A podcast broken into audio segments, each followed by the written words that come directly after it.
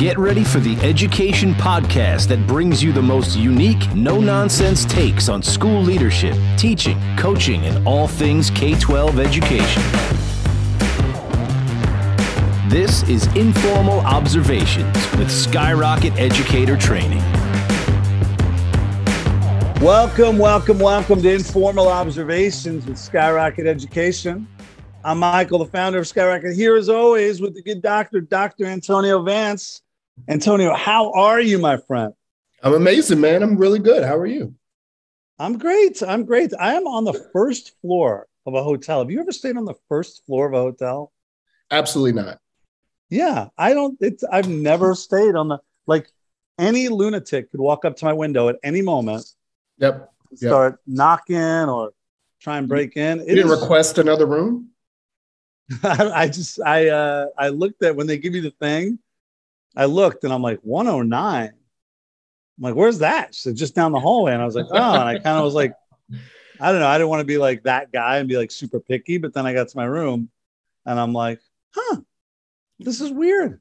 This I, is, I feel like one of those hotels times. Shouldn't have a first floor. Yeah. This is one of those times you, you, you can be like that guy. That's one of those. What times. Would I say? What would my rationale be for changing my room? Hey, I just, you know, I like the view. Could I get a view? of, the of view downtown. of the of General Mitchell Airport in Milwaukee. Yes. Um, yes. Hey, man, I am fired up for tonight's show. Our guest is a, a he's a cool guy like you, man. He's cool. He's oh. handsome. He's got a cool beard. And he's also a kick-ass uh, principal in, uh, in the School District of Philadelphia. So his name is Rob Beretta. He writes a great blog as well called The Achievement Plateau, which uh, when he actually releases it every week, I read it every week. He's been he's been slacking, so we're going to give him some shit for that. But we'll bring out Rob in a little bit. But before we get to Rob Beretta, he's got a cool name too. I want to ask him about his name, as it feels like it's a fake name. His last name is Beretta, which yeah. is like that's a is that isn't that a, a pistol, a Beretta? Yeah, it it is. I, I didn't go there, but yeah, I thought it was a hat for a second. I'm like, no, that's that's another word. So a beret. Oh yeah, that's what it is. Okay. You know, there are people who think my last name is Songbert, French, like that. Yeah. I thought your last name was Songbird for the long the longest. Songbird, Michael and Songbird. And when people would say Songbird, you'd be like, you're mispronouncing it, right? Yes, I did. Songbird sounds much better. Songbird is cooler. Um, I, I, I agree. Um, before we get to our guest, let's go with our three questions for the good doctor. Antonio, question number one. Do you have any quirks or strange habits? Is there anything you do that's really a little bit quirky? Um. I think for the most part, I'm pretty normal, not very quirky or strange, but okay. Um, in general, I hate surprises, which you already know this about me. I don't like surprises. So like the whole like Christmas and Christmas presents, hiding and birthday parties and surprise. Like I'm not really into that. Um, you know people who hide on Christmas? Huh? You know people who hide on Christmas? Like hide gifts. I'm oh, sorry. hide gifts. Okay. Like, I don't like the whole, like, oh, guess what I got you? Like, I don't like just the whole, like, gift wrapping, surprise, surprise birthday parties, like that sort not of it. stuff. I'm just, I'm not into it. Why? And what's the reason why you're not into it? I just don't like, I don't like surprises. Got it. You like to be in control of a situation. So that's what you should do. We're not doing this, Michael. This is not a therapy session. We're not doing therapy today. You like to be in control, and so you can't handle. We're, we're not doing the therapy session today. Um, so one of my weird quirks is, which, I mean, my friends call me out on it. Like, so I don't like surprises in the mail. So I have this weird habit of like not fully opening mail. Like I'll like kind of like open the corner and like peek in.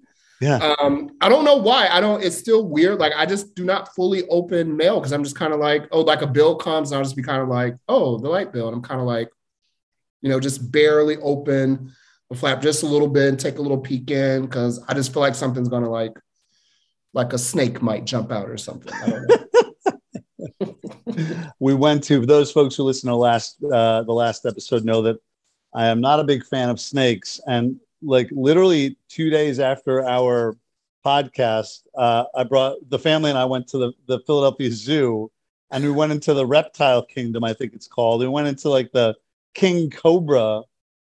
Dude, the problem with snakes is the names they give these fucking snakes. The King Cobra? The, that sounds like, cool. Copperhead? Like, yeah. Not just, like, if it was just called, like, you know, Joe the Snake, I'd be like, yeah, whatever. But it's called the Copperhead, the black mamba, right? A rattlesnake. My daughter's like, what's on the, what's on the end of the snake's tail? I'm like, well, you see, sweetie, that that's the rattler. And when the snake's about to attack, or when it gets when it gets uh, angry or nervous or whatever, it starts to rattle its tail. And just telling her about it, it's like, oh my god. Or mating. It could be something not as as terrifying. It rattles when it mates as well. Yeah. Oh. That's how they attract their mate. It's kind of like, you know, shake your bum bum, you know. So it's like snake twerking, something like that. Like snake twerking. So stupid. Oh, that might be the stupidest thing we've ever said on this show. Um, I have a million quirks and strange habits. Uh, I could go on for, for days. One thing I do is I remove, I eat a lot of bananas, and I remove the banana entirely from the peel. And then I put a paper towel around it so I can hold it, so my hand is not on the banana. And my wife, my wife one time was like, why do you do that? I'm like, well, so I don't get the bananas on my hand. So I have like a little holder for it. She's like, the ho- the the skin is the holder. The skin is the actual built-in holder, but I yeah. still have yet to, I've yet to break that habit. I sleep, for whatever reason, I can't find like a good pillow height. So I sleep, like, here's my pillow. And then I have a little blanket. It's like a child's blanket that I ball up, that I put on top of the pillow, because two pillows is too much. One pillow is too little. So I have this little, like I, we call it my little head blanket. And all I right. put that, I put my head on that. I could go on for, I, I could go on. For, I, for we can do a whole hours. podcast on, yes, yes. Oh, yeah. That's interesting. Your Goldilocks pillow. Just got to get it just, just right. Just right. Goldilocks, man. Um, Vance, something you've learned since the last time we were together. Um, I feel like I'm always learning. I, I, I mean, we coach all day, and I feel like leaders um, coach me um, all day, you know, all week. So I'm always learning yeah. um, something. But, you know, um, something we talked about uh, with our um, our own internal team. We've been recently talking about, you know, as the school year progresses, um, and, you know, the weather gets a little warm outside. People start dreaming of the end of the school year, and things start to feel a little bit, um, you know, folks start heading towards the end of the year, and things start to loosen up a little bit. Um, and one of the things that we uh, talked about as an internal team is just around one of our uh, core values, which is just around radical transparency and being super transparent, um, not in a punitive way, but in a in an improvement way. And we we've been talking about it, and so. Recently, just the, the fact that as our team has been talking about it, everyone is now saying, oh my gosh, I've had to like, had even more um, of these radical trans, radically transparent conversations. And I think that it, it makes me think about how that those situations are always there. And we sometimes in our minds just sort of push, push it to the side. Um, and then when it's brought up, then you're like, oh, well, I do need to have a conversation about this. Oh, well, we do need to help move and re- really think about your behavior and your thinking about X and Y. And I don't know, I think even myself, um, which I think I'm usually pretty transparent, um, over the last few weeks have, just because it's, you know, the front of our our discussions, um, that it's happening more and more, um, that it's it's needed more and more often. And it's something that we just have to really embed in our practice and our everyday. I feel like I'm also being like radically transparent with people not at work, um, like friends. Up, yeah, and, yeah, like, you know, the people at the grocery store. Like, hey, I just want to have a conversation about this fruit and the way that it's organized. And you're giving people like, fruit. You're giving people fruit feedback. I, like I am it. giving feedback everywhere. I'm like, oh wait, I might need to get this under control. It's an interesting point. We ran a training for some folks in Texas not that long ago, and we asked them how willing. On a scale of one to five, how willing are you to engage in a crucial conversation? And folks were giving themselves scores of like five, f- four, five. One guy, I think, said said six. And um, and you know, there were some people who were lower as well. But uh, the distinction I made was like around, sure, around the big things, right? A, a teacher screaming at a student, um, of course, everybody's going to run right to that conversation. But what yeah. about the, the the teacher who you noticed, like, just kind of glancing at their phone in a staff meeting, right? Um, maybe sending a text here. Nothing. They're not disturbing anybody. It's not a huge deal. Yeah. Um, but it doesn't meet the expectation. Assuming that that's your expectation, um, are you the the the staff member who comes in like eh, three minutes late every day, right? Not it's not changing the world, but like, and it was a different uh, it was a different experience for those yeah. folks, because they're like, yeah, on the big stuff I go right to it, but like you're right, I let a lot of little stuff go. Like we have a dress code at our school. And people don't like, it's not like they, they don't follow it, like they, they don't follow it at all, but they don't follow it totally. Um, right. But I don't say anything about it um, because it doesn't feel like the hugest deal, but like, it's not the expectation. And we're modeling, it's a high school. And they're like, we're modeling for kids what it looks like to be in professional dress, right? Students yeah. who are going off to the workforce or college or, you know, military, or maybe even just taking a little time off, but kids who like, should see reflected what it looks like to dress professionally. So it was a really, it was a really cool distinction that was made, yeah. and something that I, I think we could all get better at is just um, be like, hey, that's not, that's not, you know, hey, I want to talk to you about this thing. We yeah. we agreed on X, and you're doing Y, and I'd, I'd love to know, I'd love to know why, and I'd love to support you uh, in getting back to to doing X. And Michael, you know? the the the sort of issue that a lot of folks have brought up is, you know.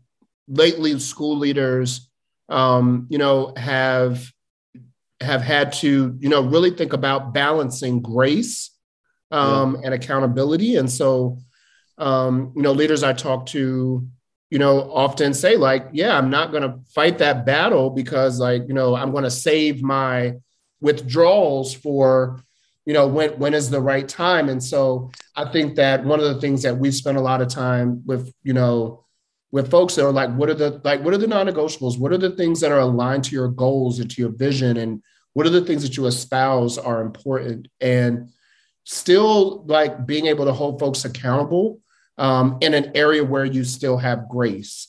And that is um, often a it's a it's, it's definitely takes practice, um, and and and it's it's it's certainly a thing that that has to be thought through. Couldn't agree more. Uh, my thing was not necessarily something I learned, but something that I was reminded of. I feel like there's this narrative in education, a false narrative, that high school and high school kids are are, are radically different than than middle school and, and elementary in terms of um, what they'll be motivated by, and um, how you know how easily that how easily you can get them like excited about the school and like new initiatives. And talk to a lot of people who are like, oh, well, you know, I'm in a high school, so, you know, and they almost like shrug their shoulders like, well, you know, it's every, everything like, up is down, day is night. And I think that I've let um, I've let some of that narrative filter into my brain, and and I've almost I've made it. Um, I wouldn't say I've made it true, but I've made it more true than I know that it is, um, because I started my career teaching at a high school where kids were totally hyped up. And we would have assemblies where we were stomping and chanting Absolutely. and cheering. Uh, you yep. and I first met at a high school, right? Yep. And, yep. and you tell me that the, the kids at that school weren't fired up about their school and about their mascot and about yep. when we you all would have an assembly and kids would, you know, somebody would be on the mic and say, you know, welcome, blah, blah, blah. Kids would be like, right? It's just yep. like, it's just fake. I mean, sure, it's, it might be different. It might be yep. different in terms of what they're going to be motivated by. Um, you know, it's obviously got to be a, a little more adult than than what you can get. You know, you can get, you know, a five-year-old pretty sure. fired up about about about a lot of things, but um, man, it is just not true. And we see it. We see it in a lot of places where folks have built really strong culture in high schools where um, kids are excited to be there, and they're they're all in on the on the school and the mantras and the and the, um, you know, and the, and like I said, the mascots and the, and everything the school kind of stands for. And I just, I, I, I was reminded of that over the last couple of weeks, having seen it, uh, like having been like in some high schools, and like, oh yeah, oh yeah, it can totally look like this. Yeah. And so I'm wondering, the folks who say that high school is different, that up is down, day is night, I wonder if either, A, they even ha- haven't seen it. They either haven't seen it Or B, they know that, you know, we had Kirby on a couple couple months ago, and he talked about how, like, he's he's willing he's willing to look like a fool in front of his whole student body. Yeah. If it's gonna if it's gonna if it's gonna increase student engagement, and that yep. there's like an uncomfortability there. It's easier to to fire up some six-year-olds who are gonna forget about it an hour later, right? Versus like, you know, eighteen-year-olds who are like might see in the hall and be like, hey. Like that was stupid, you know? And so yeah. I wonder if there's like a hesitancy around, around that piece. I mean, Michael, I, I, I'm sure you, I don't know if you know this. I get sweaty palms and extraordinarily nervous when I walk into kindergarten and first grade classrooms. yeah. I stand in the corner with my notebook and take yeah. notes from the corner. And I yeah. try my best to avoid contact with kindergartners, first graders, and most second graders. I am terrified. Yeah. And every time they spot me and they come running to me with open arms, and I nearly have a panic attack. Um, I will take a seventeen-year-old um, right, right, right, right. day over, because at the end of the day, they're all kids. They, yeah. they enjoy structure. Um, they they want to have fun, and they should have fun at school. Um, and they also want adults there that respect them um, and are there for their learning. And so the same, I see it across K twelve, the same love. And, um, you know, we talked about love last week, um, and I'm starting, I'm gonna use that word, but you know, it's the same way that we love, that we see love in elementary school, the same in high school, and kids respond to it. Doesn't matter what grade they are, how old they are. I've seen six foot two, um, twelfth graders get yeah. just excited about a cohort competition yeah. um, that is tracked on a on a board with stickers, um, yeah. just as excited um, as um, any any um, elementary student. So it is it is certainly a um, not true. It is a false narrative, and I think you just need the experience. I mean, I still need to work on my um, phobia of, my ears are getting hot right now. Just thinking of little kids. Thinking about, because I know I have an elementary school coming up, and I'm just like, um, my ears are actually getting hot because they just, I am, I'm working on it though. I'm working through that. Amen, man. Uh, Vance, you having a drink tonight? I am having a drink. It's funny. Um, yeah, I'm I'm having a drink. I am drinking um, tequila okay. and it's funny what I have. I mix it's with um, Kool-Aid. Get uh, tequila with Kool-Aid. Tequila and Kool-Aid. Oh boy. Yep. Dude, I mean, come on. You make fun of me for some of my choices. That is crazy.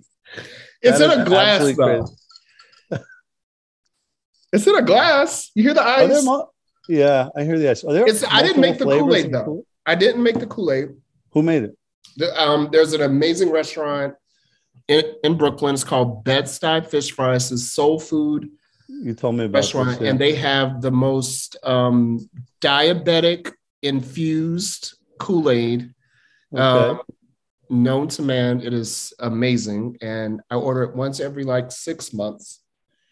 We had Bed-Stuy Fish Fry today with Kool-Aid, and so I was like, "Oh, we're having a podcast. Might as well save it and um, add some tequila to it." uh, that's the craziest thing I've ever heard. Um, it's amazing. I, you. I have. Do you see this? Do you see what's in my hand right here? Oh this boy! Is a, this is a, so. I'm. Uh, I have to tell this story. We'll bring Rob out after this. But last night, you know, I was meeting with a potential partner for next year, and um, up in uh, up in uh, a town not too far from here.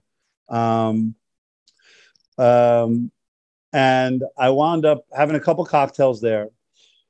They came back to the hotel here, and I had a bunch of work to do. And so I just decided to do it in the bar, which I probably made smarter choices, but uh, I'm in the hotel bar and I'm drinking a beer. They have a local beer here, the Lakefront Brewery, brewery which is a great spot. Um, and I'm drinking the, the Lakefront Brewery I P A and a Jameson. And that's my round, right? Beer, Jameson, beer, Jameson. I probably do four of them. I start talking to the bartender and she's like, uh, where are you from? And I tell her, so where are you from? She says she's from Hawaii. Um, and she has eight children, eight. Um, and she's step a step parent to two other kids. So ten total, ten total children.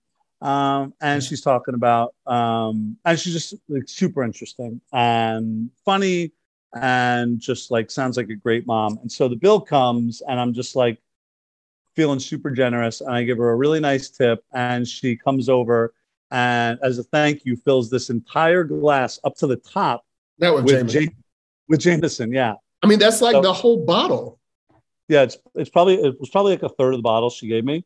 Um, well, you took a big chunk out of it already. Yeah. So, um, wait, yeah, did you drink I, that since we started? I had some last night. I had a little bit before. Okay. Um, yes, I will. I am drinking Jameson. Straight. Uh, straight. No Kool-Aid. I don't have any Kool-Aid here, Vance. I'm on the first floor of the hotel. We got snakes twerking all over the place. You're drinking tequila with Kool-Aid. Our pets' crazy heads are town. falling off. Things, crazy things are happening. Crazy Let's town. bring in our guest. Um, his name is Rob Beretta. He goes by multiple names: Robert, Bobby. Doesn't like being called Principal Beretta for some reason, but um, he is a, a principal for the School District of Philadelphia, and uh, we're thrilled to have you on the show. Rob, welcome, man. How are you? Woo! Fellas, so excited to be here. This is really, really awesome. First podcast for me, and uh, oh. man, couldn't have asked for a better first podcast. Let's break them in, Michael. Let's break let's them in. It. Let's get it. Rob, let's start. Is that a fake name? Is Beretta a fake name? Is it a stage name? It's definitely a stage name. It's the, you know, we say all the time that teaching is performance. Pr- principling is also performance. So I needed a good stage name. Um, you know, got some connections to uh, to guns, which adds a layer of intimidation to me. No, yeah. No, it's uh, it's, it's not a fake name. It's it's the family name. Um, you know actually, that there was a show called Beretta, right? I think it's spelled differently, but you know the show and the actor Robert Blake. I mean, it's before my time, but didn't he get arrested for like murder or something? Did, do you know about murdered, this? He murdered as well. Yeah, yeah. And so anytime people bring that up, I say, you know, it's, it's spelled a little differently than than my name. And I also don't associate with that level of violence. So, yeah, yeah that's um, a good thing. But yeah, it's it's always the, the name has always served me well. I feel very fortunate to, to have gotten this. It's memorable. It's memorable. I used to play in a band with a guy named Joe Paris, P A R I S, just like the city. And so at the beginning of the show, they would make you check in with the bouncer uh, and they'd give you a wristband so you could like get like a beer for free or something. You know, we'd like pack the club. They'd give us like a, a handful of free beers and like a hundred bucks at the end of the night. And you're like, this is awesome. Anyway, we'd give our names and he'd be like, you know, name. I'd be like Mike Sombert and I spell it. And Joe would be like, yeah, Joe Paris. And he's like, real names only, not stage names. And he's like, no, he's like, that's my real name. It's actually Paris. So well, that's why um, you should go by Songbird. Yeah, Michael Songbird. That would be perfect. Mm. So I go, I'll go back in time, start the band again, and I'll you sing. And you know, I think it just is fitting. I'm going to make this I work. Barely, I barely sing. Um, Rob, you're a, a principal in Philly. A lot of principals listen to our, our show, man. So what's been your? Uh, it's been a, like a, a kooky two years, right? Let's and that's probably putting it mildly. What's been your biggest challenge over the past years, and and what's been your biggest success as you see it? Yeah, um, that's a good question. You know, I think I will tell you that being a virtual principal for me was pretty easy. I found that, you know, I can sit behind a computer and do work and create systems and organize documents and respond to email and manage my calendar and set up appointments and do Zoom meetings. That kind of stuff actually comes pretty easily to me. So when the biggest challenge has been coming back in person, even when we went back to hybrid, mm. uh, You know, I, I've been telling folks that for the last, I would say year, I guess we came back into hybrid instruction around this time last year in Philadelphia. Uh, we have, we've experienced more interpersonal conflicts among staff than I've ever experienced. Uh, and, you know, I found myself having to, you know, sort of mediate those. And I think part of that is just, you know, the, the frustration of having to commute and sharing a space and then, you know, the general grind of teaching and, for, you know, especially this year, the Uh, the, the coverages and so many other changes that teachers have had to deal with. Um, and I think there's also this aspect that I talk about a lot with my staff, which is, you know, for basically eighteen months, we had put on the shelf all of the systems that we use to run school in person, you know, even in terms of how we transition kids in and out of classrooms, how we do admit, how we do dismissal inside a classroom, how teachers manage all the routines, you know, what, what they, you know, how they move about the room. Right. It's sort of like any muscle, you put it on the shelf for eighteen months, you take the cast off and there's a really steep learning curve to kind of get it back up to speed. Mm. Um, and I think we've had to, you know, sort of navigate that with some patience. Um, also some more intentional coaching to help folks remember how they used to do things and get into that habit. Yeah. Of um, yeah. So that, that's, that has definitely been the biggest challenge. Biggest success, I would say, you know, we just got some mid-year data back, and I think, you know, not to sound like, I guess, too idealistic, but I do think that there, there probably was an opportunity this fall to just say, hey, listen, it's so many challenges we're facing right now, unprecedented absences. You know, we're we're implementing some new curriculum. We have other changes. Like, let's not worry about student achievement. But much to the credit of my teachers, um, really all of our support staff, they really leaned into it and, you know, said, hey, listen, kids have a lot of learning to catch up on. I mean, they have a lot of learning to catch up on every year at our school, um, just because of the, you know, the students that we serve. But we had some really, really awesome growth from fall to winter. And I'm just so proud of the work that the, the staff did in, in making that happen. It's awesome, man. I, I, uh, and congrats, uh, congrats on that, on that growth. I, uh, uh it, interestingly, just in the last couple of days, we've gone back to some in-person trainings, and this is nothing like bringing an entire school team back, but just on an individual level, I've been like, I was out of breath. I'm like, I'm out of breath. I'm like, I'm like, I was got like, like turned around. I walked in front of the projector like four times. And you know, the when you walk in front of the projector and it blinds you and you're like seeing spots for like, you know, three minutes. I'm like, man, I am out, I am out of practice. I am not, I am not, uh, yep. I'm not in this. So Rob, I'm going to hand it off to Antonio in a second, but I totally forgot to ask you, are you having a cocktail, man? So this is a great, this is great. I knew you were going to ask me this question because you guys talk about this all the time. So I am having, I've got a peppermint tea right here. And then Ooh, I've yes. got a little, a little Yeti full of some homemade bubbly water. Um, and I don't often booze during the week. And the reason why is because I, I get up at four forty-five every day. And yeah. uh, I have like, uh, my friends will make fun of me because of this too. We were on vacation uh, a couple of weeks ago and um, everybody was like, you're going to have a drink, Beretta? We know you don't really booze a lot, man. And they always make fun of me because I talk about my body battery from my Garmin watch a lot. Yeah, so this yeah, yeah. Garmin watch I have tells you sort of where your body battery is on a scale of zero to one hundred. If I even have like one or two drinks during the week, my body battery just nosedives. And I wake up feeling, I don't really? sleep well. I feel terrible in the morning. And I tell people that, you know, this is, um, it's the type of job where it's not, it's not really good or feasible to not be one hundred percent when you're going to work because yeah, people don't get that. Yeah. Like just this oh, yeah. afternoon, uh, we had a student at the end of the day during dismissal in a forty-five minute mental health crisis, and myself, oh. and the student's mother were restraining him at periods like um, on the lawn of some houses down the street because mm-hmm. he, was, he was a first grader, just had a really, really, really hard time. And so, mm. you know, I know days like that happen. And they can happen frequently in my work. And so I, I really try my best to, to live a pure life from Monday through Thursday. And then Friday, Saturday, I've been really into um, to making cocktails in the last couple uh, months, probably since the start of COVID. And I'm really into egg white cocktails. Yeah. What What are they called? So any kind of cocktail where you just, you know, you mix in a little egg white. I, I know Antonio's. Oh, egg white. Yeah.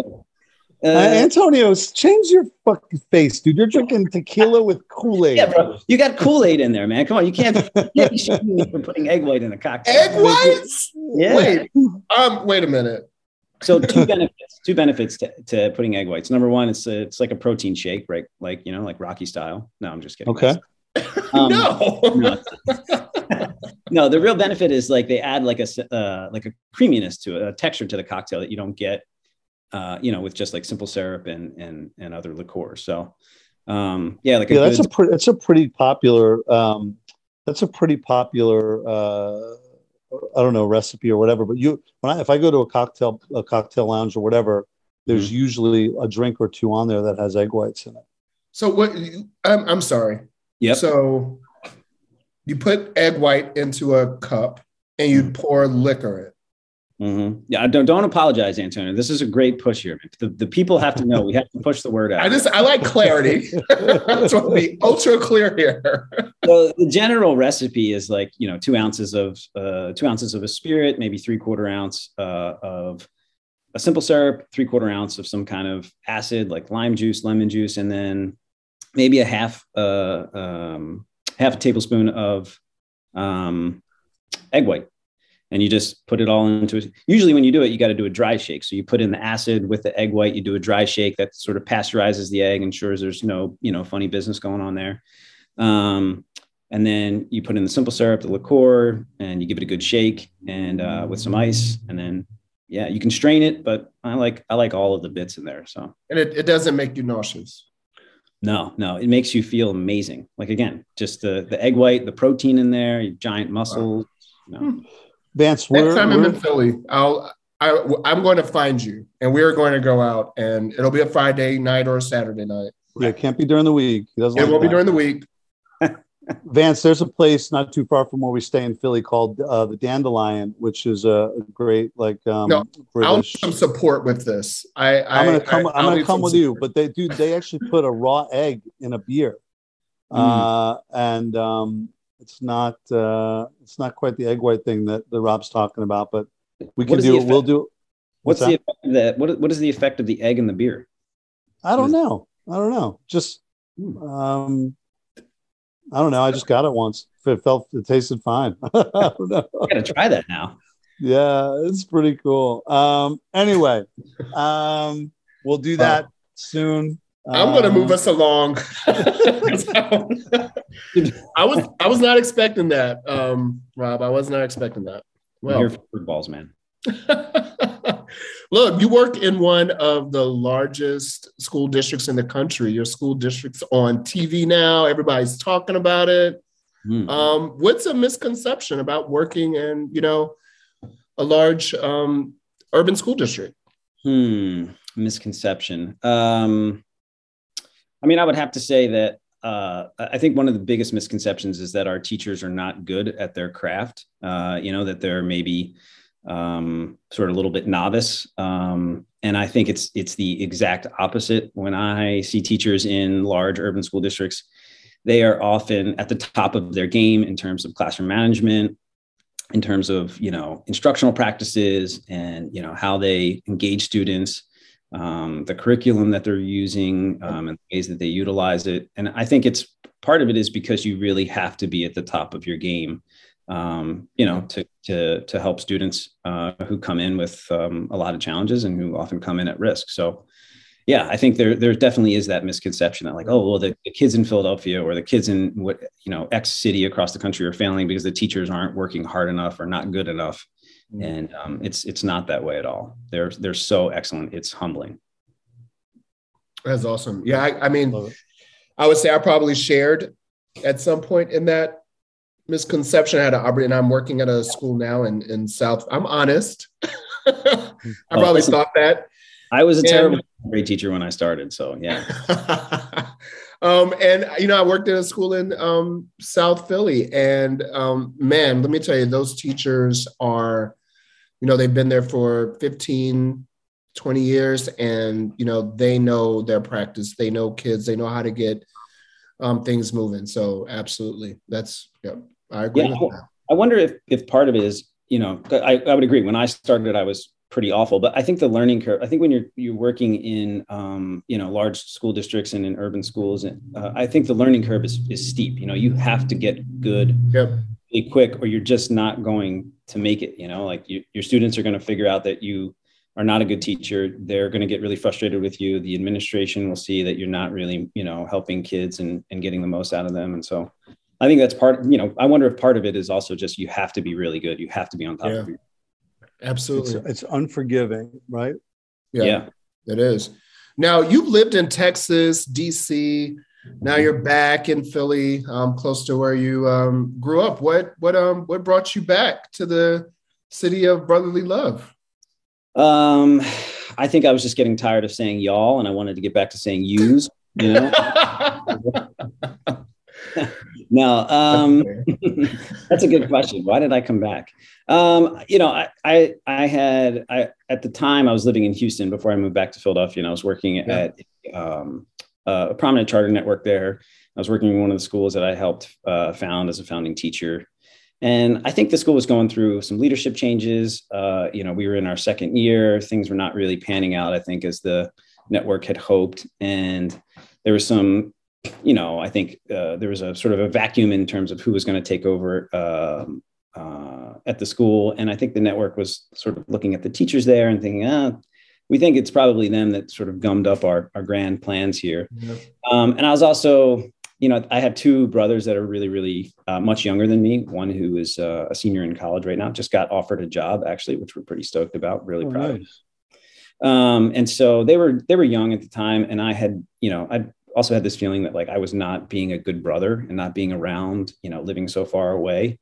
Um, and so that's, yeah, that's part of the reason why I decided to come back. Uh, you know, Philly is also my, my hometown. And I think I was feeling like a little bit of this deeper connection to the, to the work, and knowing that it's a, you know, a school system that, that definitely needs, um, all the support that it can get. And I was kind of excited about coming back and, uh, you know, not being an out of town fan, sports fan anymore, and being able to, you know. So what did you miss the most about Philly? What, what, what's something that you were just like, I miss X about Philly?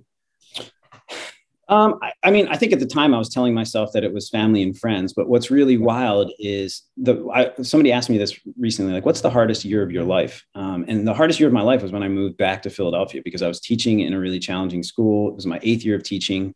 Yeah. Um, I was not feeling really successful as a teacher, even though I was probably doing a better job than I had perceived. And I really did not have any friends here. And so I really got very depressed. I wasn't sleeping at night, and that sort of mm. compounded, you know, like mm. when you sleep at night and you wake up and you, you know, like I was telling you earlier, I feel like you, you, ha- I need good rest to be on top of my game when I go into a school. Yeah.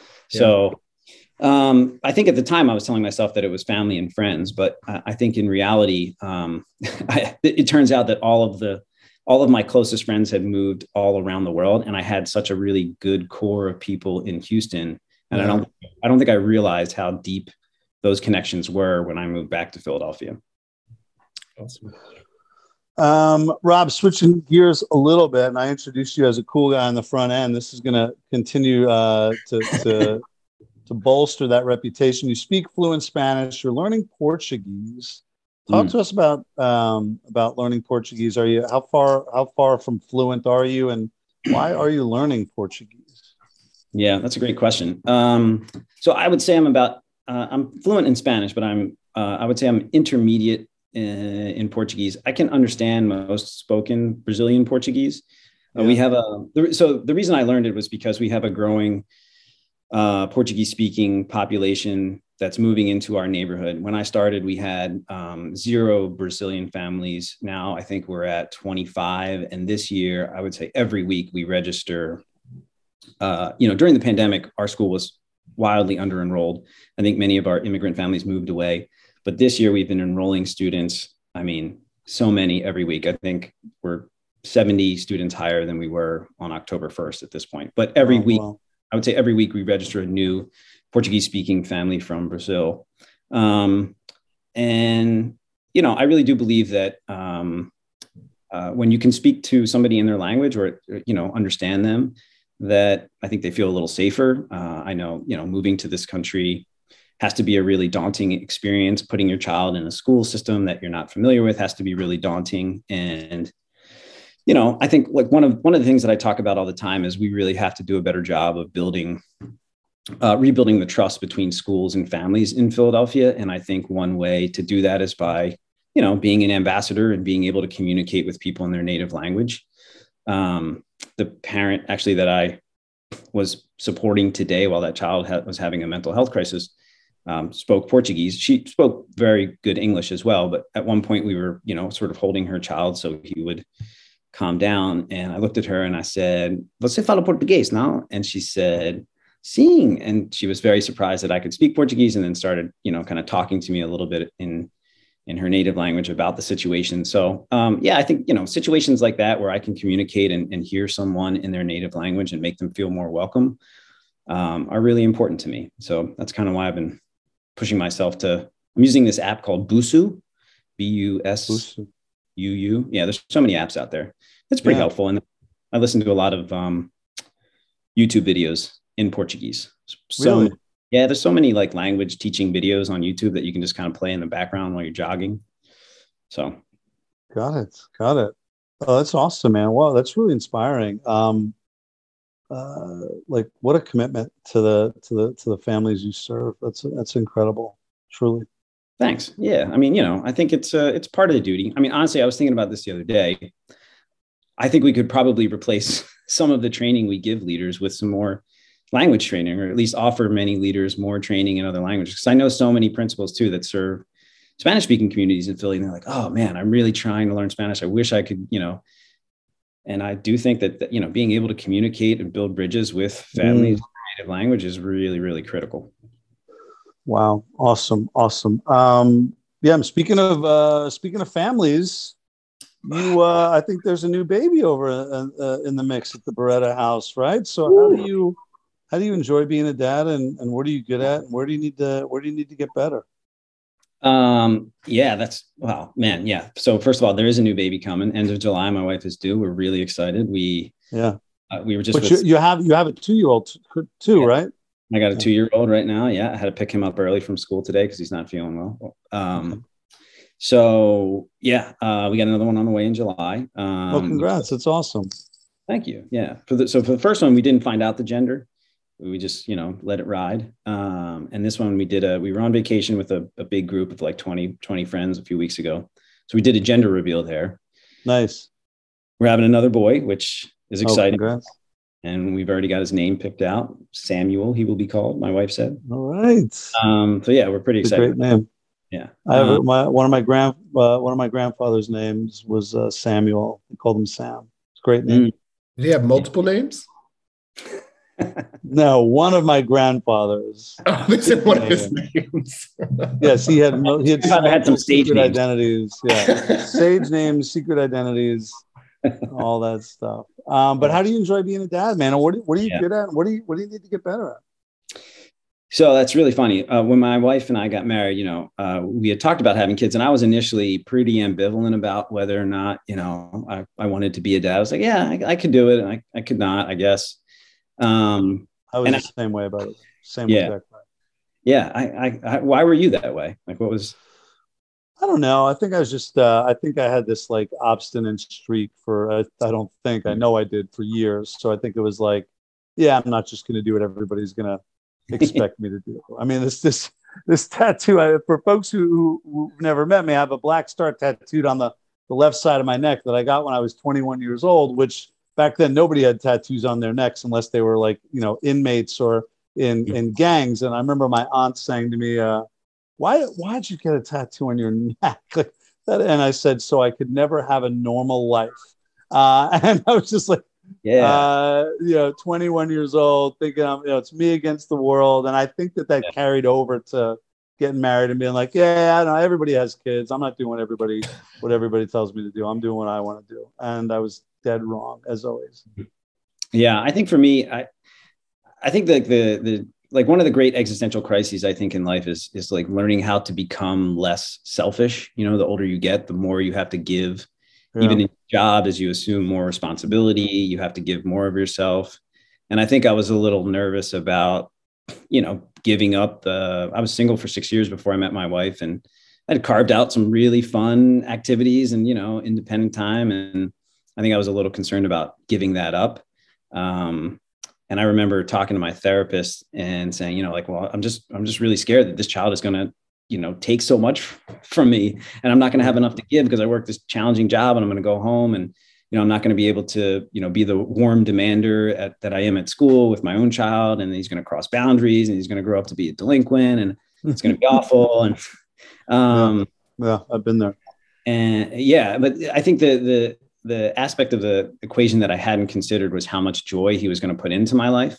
Mm. Um, and that's been really beautiful. Um, you know, one of the, I think the silver lining of being a virtual principal during the pandemic was um, being able to spend so much more time with him. You know, I didn't have to commute, yeah. so I could walk with him around the park where we live here in West Philly, and, you know, just hang out with him in the playground in the afternoons. And it was, that was really beautiful. Um, So I think I'm I'm good at doing stuff like that, taking him out for walks. I'm good at like roughhousing and tickling him. I mean, the, the thing that I the thing that I have to always get better at is learning to be, you know, a little less selfish. Um, I, I you know I think it's this job can also be so exhausting that uh, you know I'm just thinking about how I'm going to get the work done during the week, and then yeah. not thinking about how I'm going to make the weekend memorable for my son. And I, I do, I do need to do a better job of that, because, you know, it's so cliche when people say, well, the time's going to fly, make sure you savor the moments. But I mean, it feels like he was, uh, you know,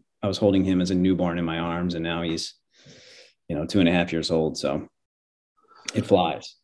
Yeah. Yeah. It does fly, man. And I, um, I, I used to work with a guy, um, who had three kids like I do now. At the time, I don't think I had any. Maybe we were expecting our first. And he said, uh, Michael, I, I don't, uh, this is a baseball reference that some of our, our, our listeners may not get, but he said, Michael, I'm bat, I bat fifth. He's like, I bat fifth. Everybody else comes before me. Uh, and I remember when I, when we had Max, I was like, all right, I told him, I said, Dave, I'm batting third. He's like, all right, man, congrats. And, um, but you're right, uh, Rob, you're right, man. It is, uh, I feel like, and particularly during the pandemic, as you mentioned, getting like that uh, year of, and, and listen, nobody wished for a pandemic. And, uh, you know, certainly it, it was horrible in so many ways, but to get a year of like free time to just hang with li- my little ones, mm-hmm. um, I absolutely think it, it changed my perspective on so many things. And Um, I think I'm, I'm, I'm, uh, I'm calmer because of it. I'm more selfless because of it, because of it, but like yourself, working on being less selfish. But, um, I think, uh, it's, uh, yeah, it's pretty amazing to, to care about other people so much more than you care about yourself. You know, the, uh, you're, you're absolutely right. The way I was just thinking, the way my selfishness, as you were talking about the baseball reference, the way my selfishness manifests itself is I come home from work and I'm so viciously hungry that I just need to eat right away. And I'm like, yeah. Forget about eating as a family. I don't have time for that. Just give me my, give me my leftover pasta that I'm going to reheat, or give me my yeah. sandwich that I'm going to make. I got to yeah. get back to eating together as a family. I know it. I know it. We're so used to as educators. Like I eat half the time I eat over the sink. Like, yeah. while, like, while yeah. like the like, like my wife's putting the food out for the kids. She cooks most of the time. I cook a little bit on the weekends, but like, she'll put the, and I'm rarely home. I'm rarely home during dinner anyway. But when I am, like, I just like eat as fast as I can over the sink, and then I'll still sit with the family most of the time. But mm-hmm. uh, I don't, I, I think that as educators, we're just trained, like, I have four minutes. I can eat a banana. I can, I can eat a banana, a handful of cashews, and I can use the bathroom, and I can be, and I can be back, back to it. So anyway. Yeah. Definitely. I'm a, I'm gonna break up this dad vibe. Sorry to exclude you here. I'm gonna break up this dad vibe. Um, I, one thing I do share, um, Rob, is I love tennis. Um, I know you played in high school. I don't know if you still play. Still play? Or you? I. You know what? It's funny. Uh, all of my friends are getting into pickleball right now. Have you heard pickleball? Yeah. Yeah. So I, I had not had time We've to play about this tennis, before, but, right? Yeah, yeah, I feel like pickleball might be the next thing that I pick up here. No, no. Yeah, it's just, I mean, not me. I love, I love tennis. I love a good old full court. Yeah, just battle. But um, I, find, I find too now that anytime I, anytime I get back into playing, so I, I play in a men's league, uh, a men's baseball league. I'm actually debating whether or not I want to play this year, because every year I inevitably hurt myself. I get some sort of injury, you know. Like oh I, yeah, yeah. I dislocated my pinky finger last year, and I had to get surgery on it. Yeah. Uh, so that's probably one of the reasons why I'm like, eh, I want to get back into sports and playing tennis. And I'm just like, I know I'm going to rip my knee off or something. Yeah, actually, you're right. And every year, I think I get hurt, and Michael's always like, "What are you doing?" I'm like, "Oh, I'm going back out to the tennis court." So I know this around this time, folks start getting nervous because I'm ready to get back out, but. Thinking about that, um, talk about like your best coaching experience. Um, even like back in high school when you were like learning to be a, mm-hmm. you know, a Serena or something. Um, what, what's your best, you know, coaching experience, and what what made it great? Yeah. So the most memorable coaching. I love this story. This is so emblematic of my high school experience. The most memorable coaching experience I've ever had actually was from when I played tennis in high school. Um, my first year as freshman. We had a coach who was very sort of hands off, like, you know, do whatever you want in practice. We're not going to run laps. You just kind of go out there and hit the ball around, and you play one, you play two, you play doubles. And but you want to play singles next week, sure, play singles. And it was just very kind of easy and lax. And I, I actually learned to play tennis through the Philadelphia, like Arthur Ashe tennis program. Oh, sure. Awesome. So I kind of grew up with that. Um, so I was never like a great tennis player, but I was also very I think the term that my family used in high school was husky. I was very husky in high school. I was like five, seven to twenty-five ish. Yeah. So I was also not real big on doing a lot of movement. I played tennis and golf in high school, you know, just, just real easy, not, not a lot of kind of, you know, yeah. strenuous activity. Anyway, sophomore year, a new coach comes on. He was, uh, I think he was our like tenth grade English teacher, and he had a reputation for being kind of very strict in the classroom. First day of practice, we learned he played tennis in college, and we get there and, you know, for tryouts, and he's like, look, uh, this is brand new tryouts. I don't care if you were on the team last year. We're going to, I'm going to work your butts off, and uh, you're going to have to earn your spot on this team. We start by running laps, run down to the elementary school and run back.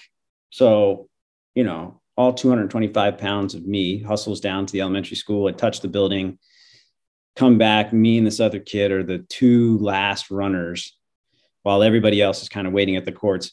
And the, the road that connected the, the high school and the elementary school had a parking lot that was sort of adjacent to it.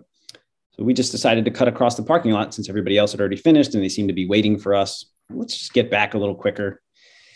And we trot up to the field of folks trying out, and everybody's just kind of standing there, arms crossed. And our coach looks at us and says, there are no shortcuts on this team. Everybody runs it again. And I, fellas, I like, I almost died. I was like, there's no way I'm going to be able to get back to that elementary school and back to this tennis court in one piece.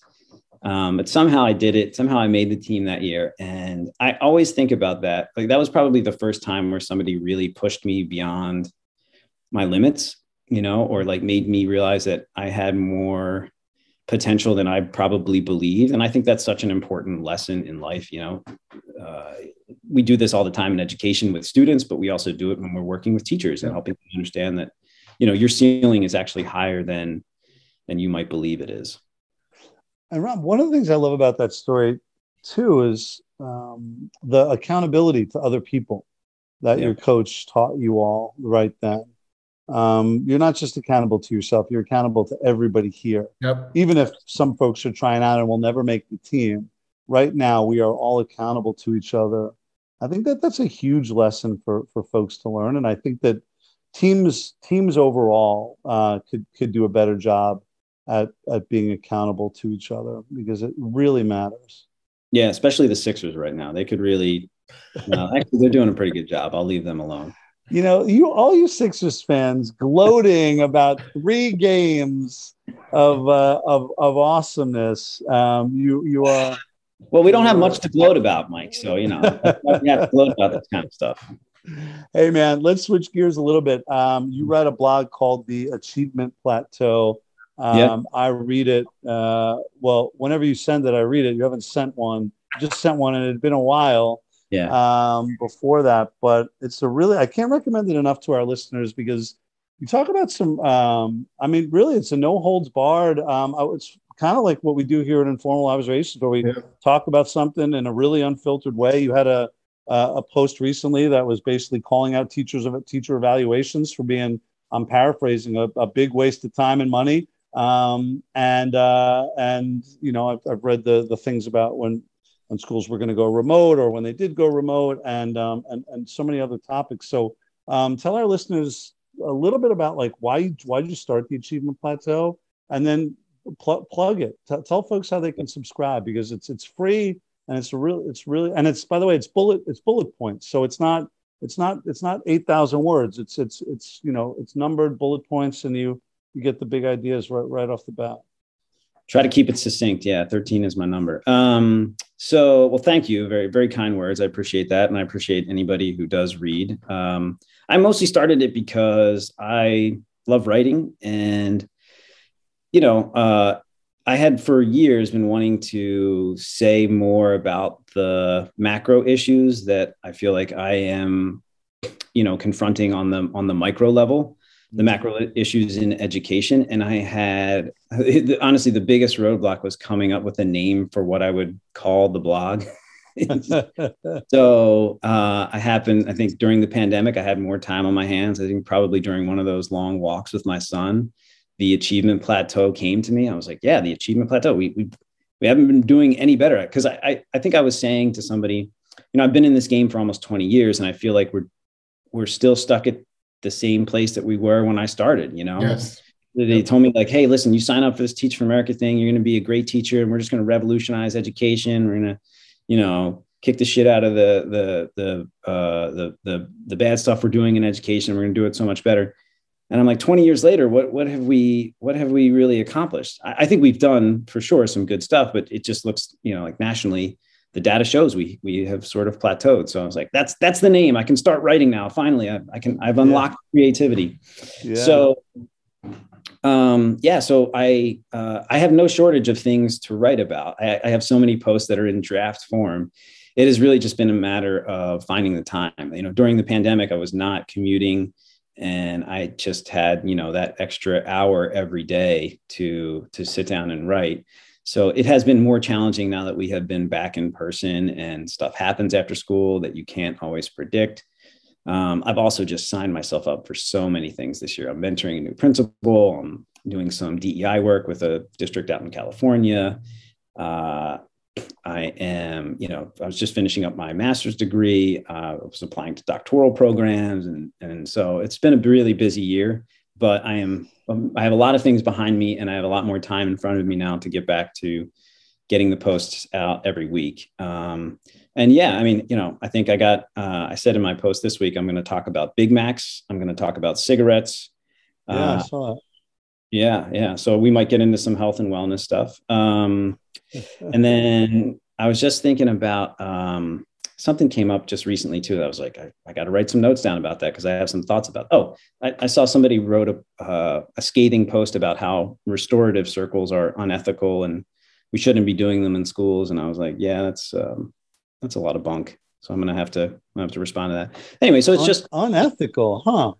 Yeah. Uh, it was I, I, if somebody said they were ineffective, I'd be, uh, that, that would, that would pique my, my interest, but unethical. Well, unethical piques my interest, but um i'm interested to i'm interested to see what you write about that, because i can't imagine i can't imagine the angle where they'd be unethical. It's, i mean i think the the writer uh he writes for the um the Fordham Institute, Education Gadfly, uh and and very good writer, uh but I think he's he's wrong in the in the situation, and I have some yeah. thoughts about it. So you know uh yeah I think it's also because being a principal can be really isolating. This is the first year I've ever had an assistant principal, so I've often been alone, sort of in the leadership post at my school. And you know I just it's also like you don't get together with principals very often, and I don't often mm-hmm. get to talk shop with other folks. um So, you know, it was just sort of an opportunity, I think, to have a conversation with myself about things that I, I believe are happening in the system. So, yeah. Love it. Um, tell folks how they uh, how they can subscribe.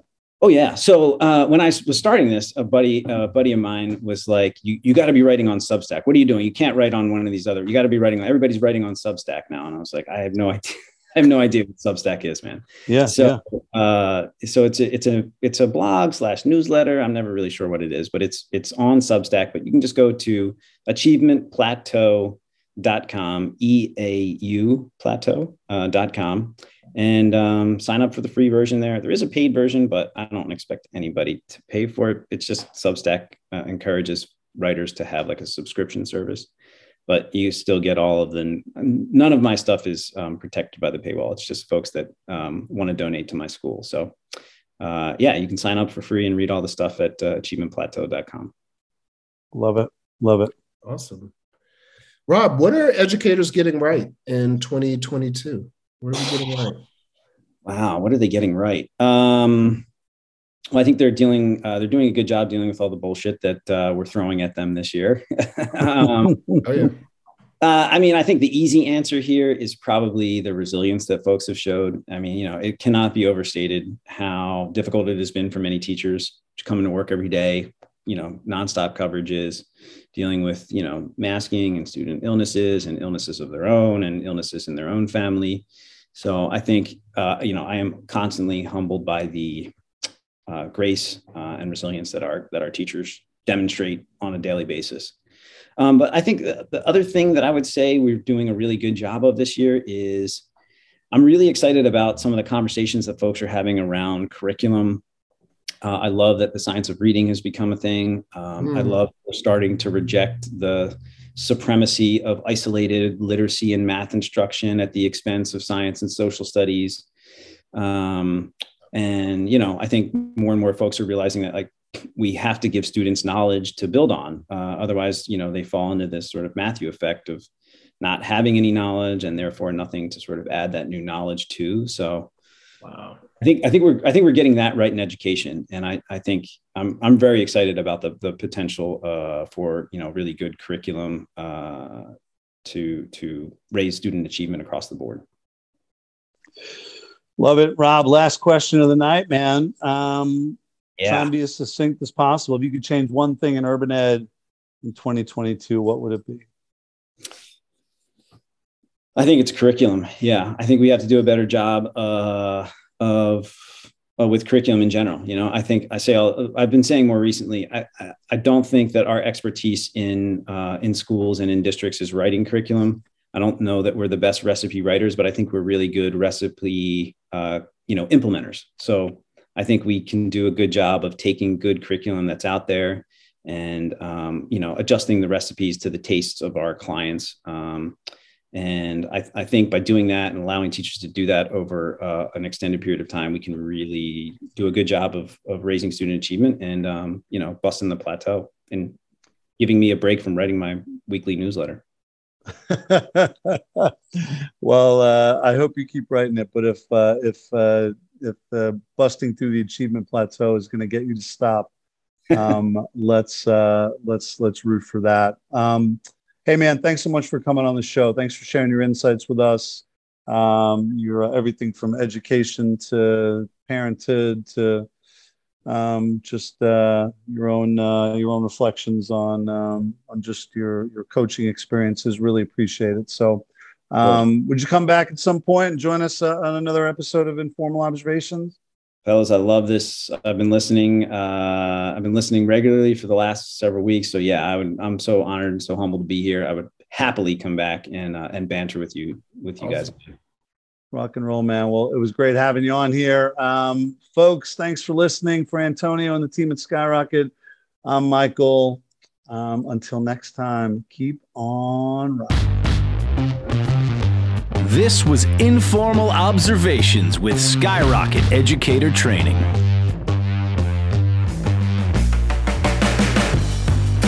Sign up for our mailing list at we will skyrocket dot com and look out for our next episode.